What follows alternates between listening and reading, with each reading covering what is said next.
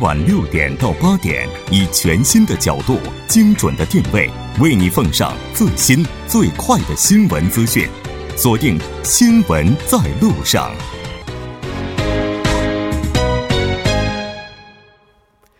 好了，欢迎回来，这里是正在为您直播的 TBS EFM 调频一零点三《新闻在路上》。节目开始之前，先来为您插播一则公告：TBS EFM 为了响应2018年平昌冬奥会以及残奥会的举办，那在一月二十九号到三月二十三号期间，将扩大收听服务，电波届时会覆盖平昌、江陵等地，为运动员以及观光游客带去平昌冬奥最快的信息以及最有趣的故事。如果您在这一期间呢计划访问平昌，请锁定调频一零点三新闻在录。路上，那还有一条消息是，TBS EFM 将于明天，也就是二月十三号，从中午十二点到下午四点，英文节目 Double Date 以及 The Steve Husry Show 将联合在平昌进行特别现场直播，为您带来最生动的冬奥现场报道。那在这里还要告诉您的就是，节目也会和现场的观众朋友们进行互动，希望您能够积极的参与。明天的十二点到四点，请锁定调频一零点三 TBS EFM。那稍后是广告时间，广告过后为您带来今天新闻放大镜的第二部分。好的，欢迎回来，回到新闻放大镜的第二部分，继续和来自前德勤会计事务所的杨帆以及来自中央日报社的王哲一起来讨论韩国版 Me Too 运动这一话题。节目也期待您的参与，您可以发送短信到井号幺零幺三，通信费用每条为五十韩元。另外，您也可以在 YouTube 上搜索 TBS EFM，在收听 Live Streaming 的同时点击对话窗参与互动。不知道是不是我对这个话题太过于急切了哈？刚才说王哲名字的时候都已经说飘了。那刚才这个咱们谈到了徐某爆料这件事情哈，他在就披露自己的一些亲身经历之后哈，也传出来一些声音说他诽谤、造谣等等等等，也是让受害者徐某爆料之后受到了再次的伤害。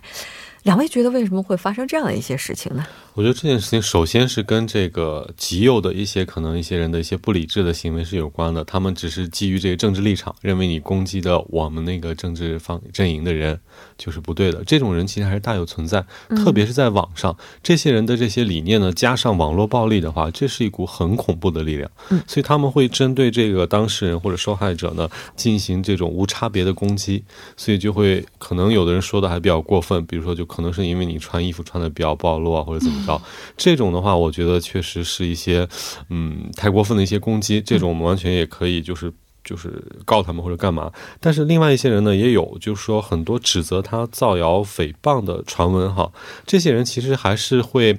而且说实话，刚刚那种就是说，如果是单纯攻击的人，明眼人的话，咱一看。就能分得出来，而且很多我相信立场就是比较，咱大多数人根据自己理智判断的话，也不会去受他的蛊惑。但是另一种人就更可怕了，他们呢其实是就针对这件事情目前可能还没有查清楚的一些啊让人不太了解的一些地方，他针对这些地方做文章。就比如说他们提出来，为什么你要过了八年之后再说？嗯，你这个动机在哪里？另外呢，你你这个包括你是在人事调动之后，包括有人说你是被调了之后有不满，是不是因为这个？你才去进行打击报复或者进行报复上司，这种的话，他们反而还写的有理有据，还还不停的就是写的好像很有根据一样。根据检检查内部的某个人来说，但这些很多应该也都是谣言哈。目前我们知道，其实这个呃徐呃这个我们这个受害人他已经对检方提出了正式的请求，说要防止自己被这种二次迫害。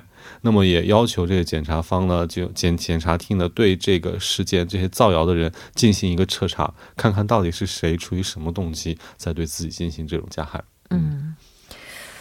这不管怎么样，就是在事件爆发之后，而且呢，在事实真相没有完全出来之前，在网络上就出现这些声音，我们绝对是不提倡的。但是这些声音当中，哈，到底有哪些是检方可以听，哪些是不能听的，这也是需要由检方来进行判断的。对，其实很大一个原因也是在于，就是检察院和一些这个呃司法。部门没有及时的处理这件事情，嗯，特别是这个这个女检察官曾经在内部想解决这个问题时，也没有得到合适的解决，所以她选择了外部这个途径。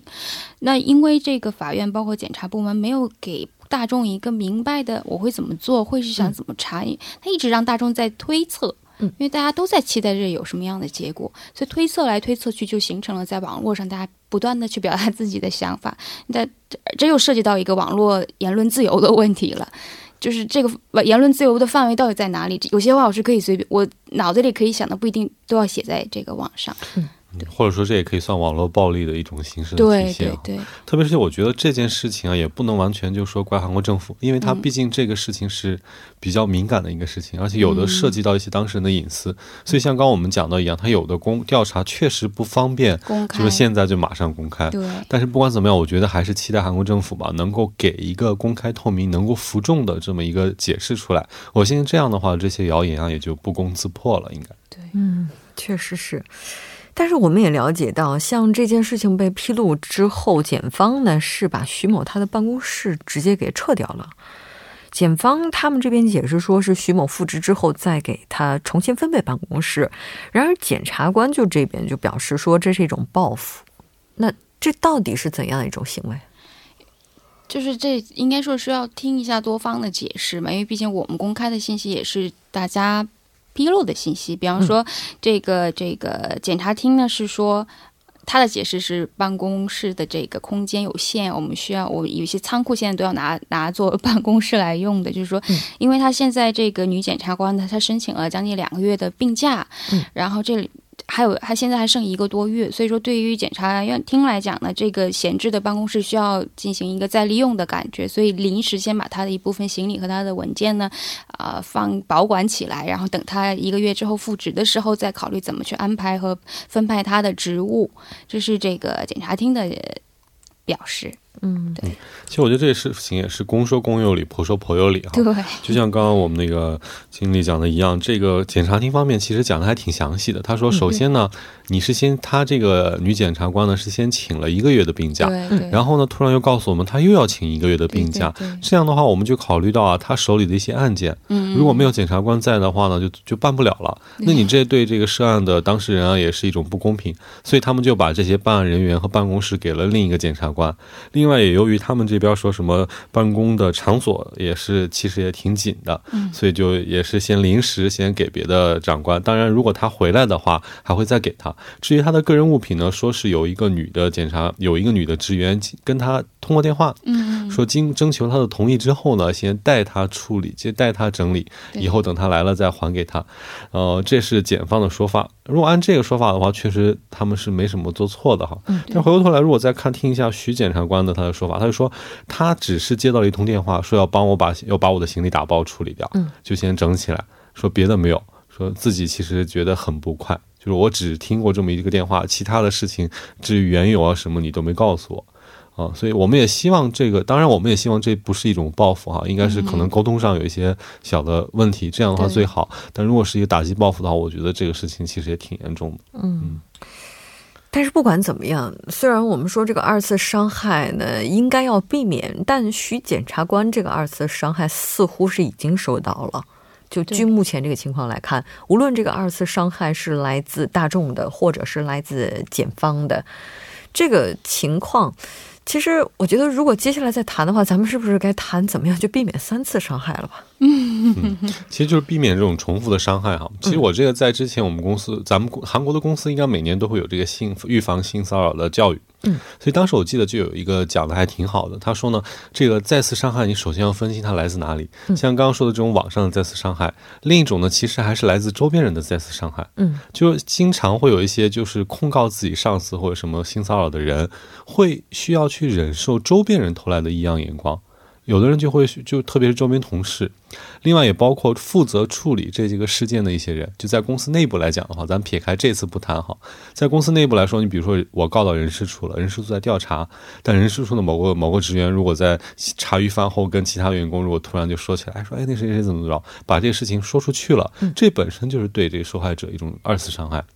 那包括公司其他员工也是，如果你对。哪怕你不是表面上，在背后评头论足，其实我们人都是能感觉得到的，你知道吧？嗯，同事的异样眼光，本身他现在就处于一个很敏感这种时期，如果再这样的话，我现在对他的伤害也更大。那第三种就是说，把这个事情抛出去，嗯，公之于众，这样的话，我觉得都是不好的。所以我觉得最起码要对受害人进行尊重、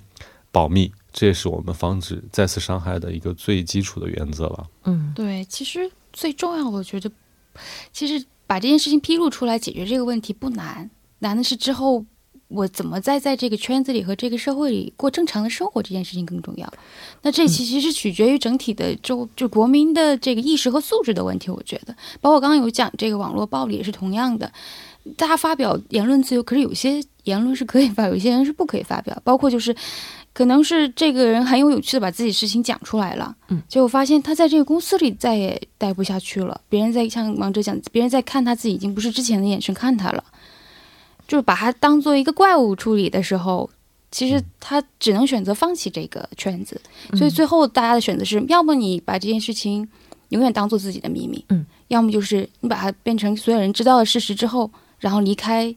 这里，然后去一个新的别人不知道这件事情的。地方，所以据说有的受害者啊，他可能也会像这位检察官一样选择隐忍，然后隐忍很长一段时间，直到自己可以准备离开这个公司的时候，可能才会出来揭发。而且这种在这种性骚扰案件当中还是很常见的一个案例。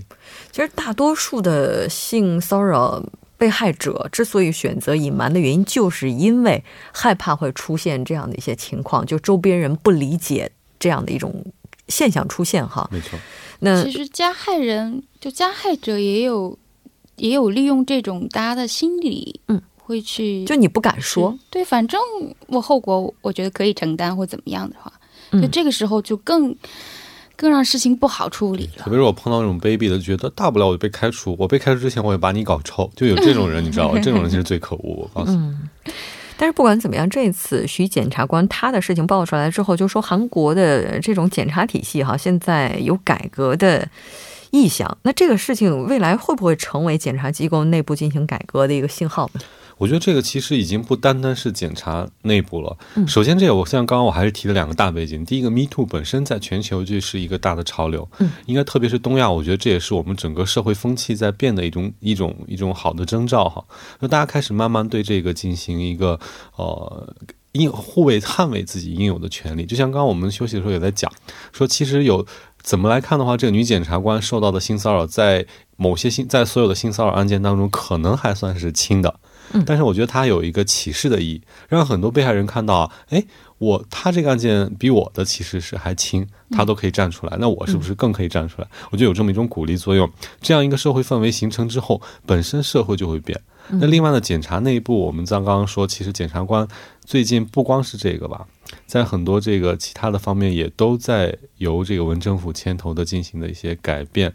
而且我看到今天，其实包括韩国的国防部、韩国的警察系统，全部也都在整改。所以我觉得，反而说这位女检察官还是挺伟大的。她这么一挺身出来之后啊，让整个韩国的公检法系统最起码都开始变了。嗯，然后我觉得这个慢慢的肯定也会延伸到所有的政府部门和政府的下属机构。这样的话，我觉得还是对韩国整个社会有很大的帮助的。嗯。也就是说，他未来有可能会把我们的违法成本给提高了。然后把这个线画的更低些，但是其实可能还会有另外一个担忧，就是矫枉过正，是不是？大家我们在正常的社会交往过程当中，稍微的越一点界的话，就都有可能会吃上官司哈。可能这个也是需要我们去注意的。但是不管怎么样，就加上之前司法部的这个法官黑名单，然后呢又出现了检察官性骚扰案件案件，像韩国司法正义的两大支柱目前都出现了动摇哈。那经历了这个事件之后，对于国民来讲也是一大。伤害啊，因为好像觉得没有什么可以信仰的东西了。那接下来是不是就是希望或者说应该要重塑信赖呢？那这个所谓的信赖，其实一旦翻了之后是很难去重塑的。其实我觉得这个跟咱们那个讳疾忌医的故事一样，其实就像这种大的积弊或者大的病啊，它不是一天两天形成的。嗯，包括韩国民众对于公检法的这一些不信赖或者他们形象的一些，呃，可能说不好的想法，也都是因为之前的一件件的事件慢慢的积累出来的。所以我觉得，如果他们想要改变这种形象的话，也不可能说，哎，我一下说我改革了一下就。改那个洗心革面了，换成一个新的机构了，这是不可能的。但是呢，也是。其实更要求他们从一些细节做起，从一些细枝末节的地方做起，就慢慢的先把自己形象改善。其实就像，呃，政府的一些形象吧，每个人都是代表韩国政府，每个公务员都代表韩国政府的。你每个公务员都能先做到洁身自好，这种案件出的少了，或者以后这种案件出的时候，你应对的更迅速，应对的更加方针更加对的话，这样我觉得大众的好感才会慢慢的再培养起来。嗯。千里之堤毁于蚁穴呀，有的时候确实这样。其实这次的案件，如果放在，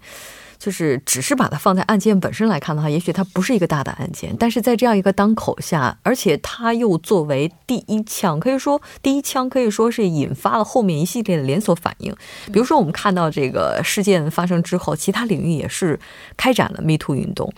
很多年前发生的性骚扰案件也是浮出水面了。我们来看一下。嗯，其实这个包括这个，像我查到他们，包括这个整个的政府系统之后啊，在这个学校还有职场上，这个性骚扰的这种披露事件也是越来越多。嗯，特别是像这个职场上，就像我们刚刚说的一样，这是一个鼓励的作用。本来说大家觉得这个好像我这个到底算不算性骚扰，还在犹豫。但我看到这个之后呢，啊，他这个如果算的话，那我这个对我这个指定也算了，然后还比他严重很多，所以这是非常重要的。所以他们这些人呢，也都在韩国最近 SNS 上，你是很容易找到这个井号加 Me Too 这个标签的。其实除此之外，像学校里，他的特别是他的母校哈，这徐检察官是梨花女子大学的，所以他的母校呢，很多学生呢也都是自发。的参与到这个当中来，而且很多人发表了一个声明书，那也是对这个徐检察官进行一个声援，声援，对，然后给他加油打气。那也希望呢，其他的女性受害者也都站出来。其实有时候我觉得，这个性骚扰的受害者也不一定都是女性哈。嗯，这一点我觉得应该是对，所以说就是对所有的性骚扰的受害者，给他们加油打气，让他们都能够站出来，能够为自己的权益进行一个捍卫。嗯，是的，没错。这个在这一系列事件当中，应该说也是反映出来目前韩国职场的一些问题，而这些问题的话，有很多可能是顽疾、痼疾。对，很多问题，我我个人来讲是从历史走过来的。就打个比方说，就是性别，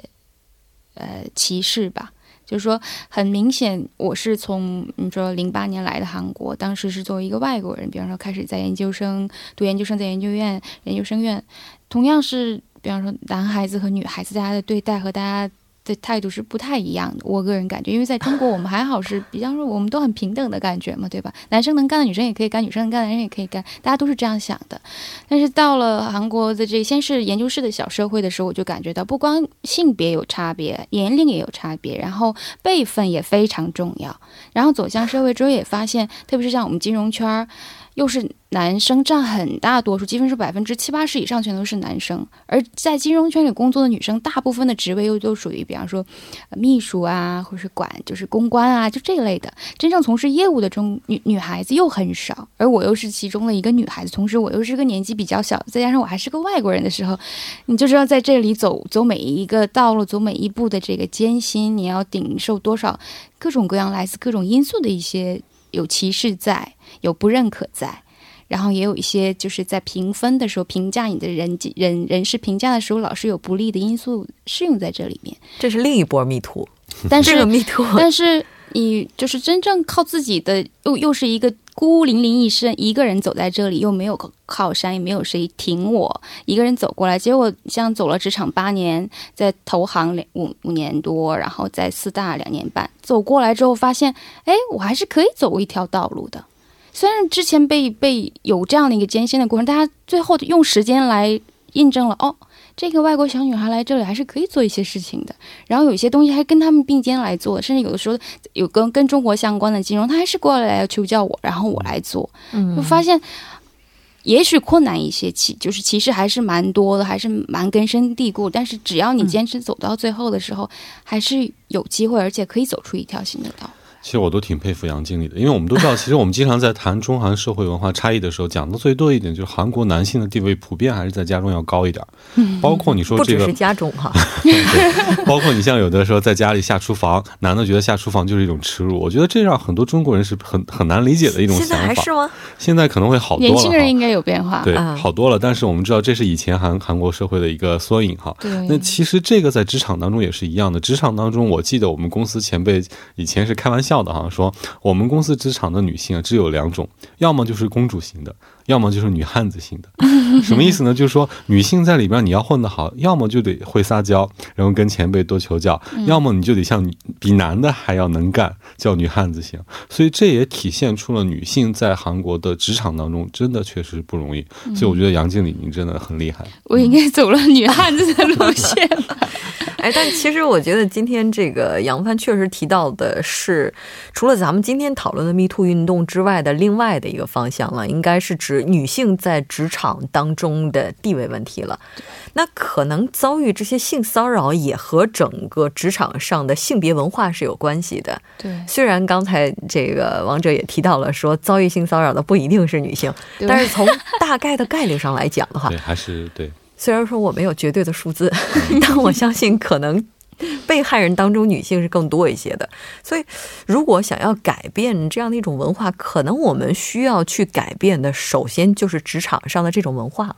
嗯，我觉得还是改变社会风气和想法，一些传统的意识和想法，可能确实需要变变一变。举个例子，就像刚刚说的，下厨房是一件很耻辱的事情，这个其实就我觉得 已经已经有在变化了。我觉得这是很好的现象，它可以再变得多一点，让更多的人理解这个。我觉得这种的意识一旦改变了之后，可能整个男女平等的氛围形成之后，我觉得会可能会好一点吧。嗯，是的，没错。那如果今天一定要给咱们的讨论做一个结的话，就。就是首先要改变性别上的这一些文化。那如果这个文化出现更大范围内改变的话，有一些问题可能就迎刃而解了。好的，非常感谢今天两位嘉宾做客直播间，给我们带来这一期讨论。我们下期再见，谢谢大家，谢谢大家。稍后来关注一下这一时段的路况、交通以及天气信息。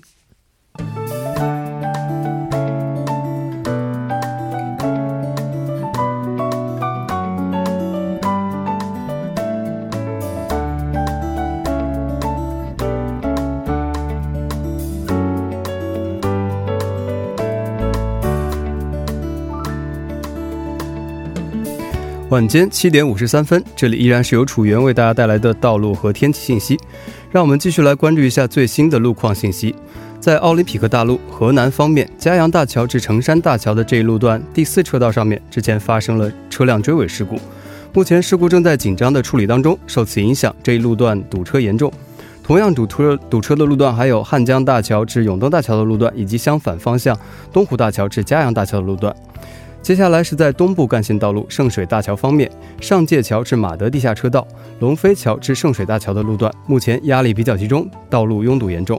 相反方向，在临近城东桥的位置，之前发生了私家车之间的追尾事故，目前事故已经得到完善的处理。不过受到事故余波的影响，相同方向长安桥至越界一桥的这一路段路况复杂，属于事故高发路段，还请各位车主朋友们参考以上信息，小心驾驶。好的，让我们来关注一下天气。目前备受瞩目的热门城市平昌，明天最高气温将会达到零上二度，但是最低气温只有零下十三度。因为昼夜温差较大，还望参加冬奥会的公众人员们注意适时增减衣物，小心感冒带来的不利影响。来关注一下首尔市未来二十四小时的天气情况：今天晚间至明天凌晨多云转晴，最低气温零下七度；明天白天晴，最高气温四度。好的，以上就是今天这一时段的道路和天气信息，我们明天再见。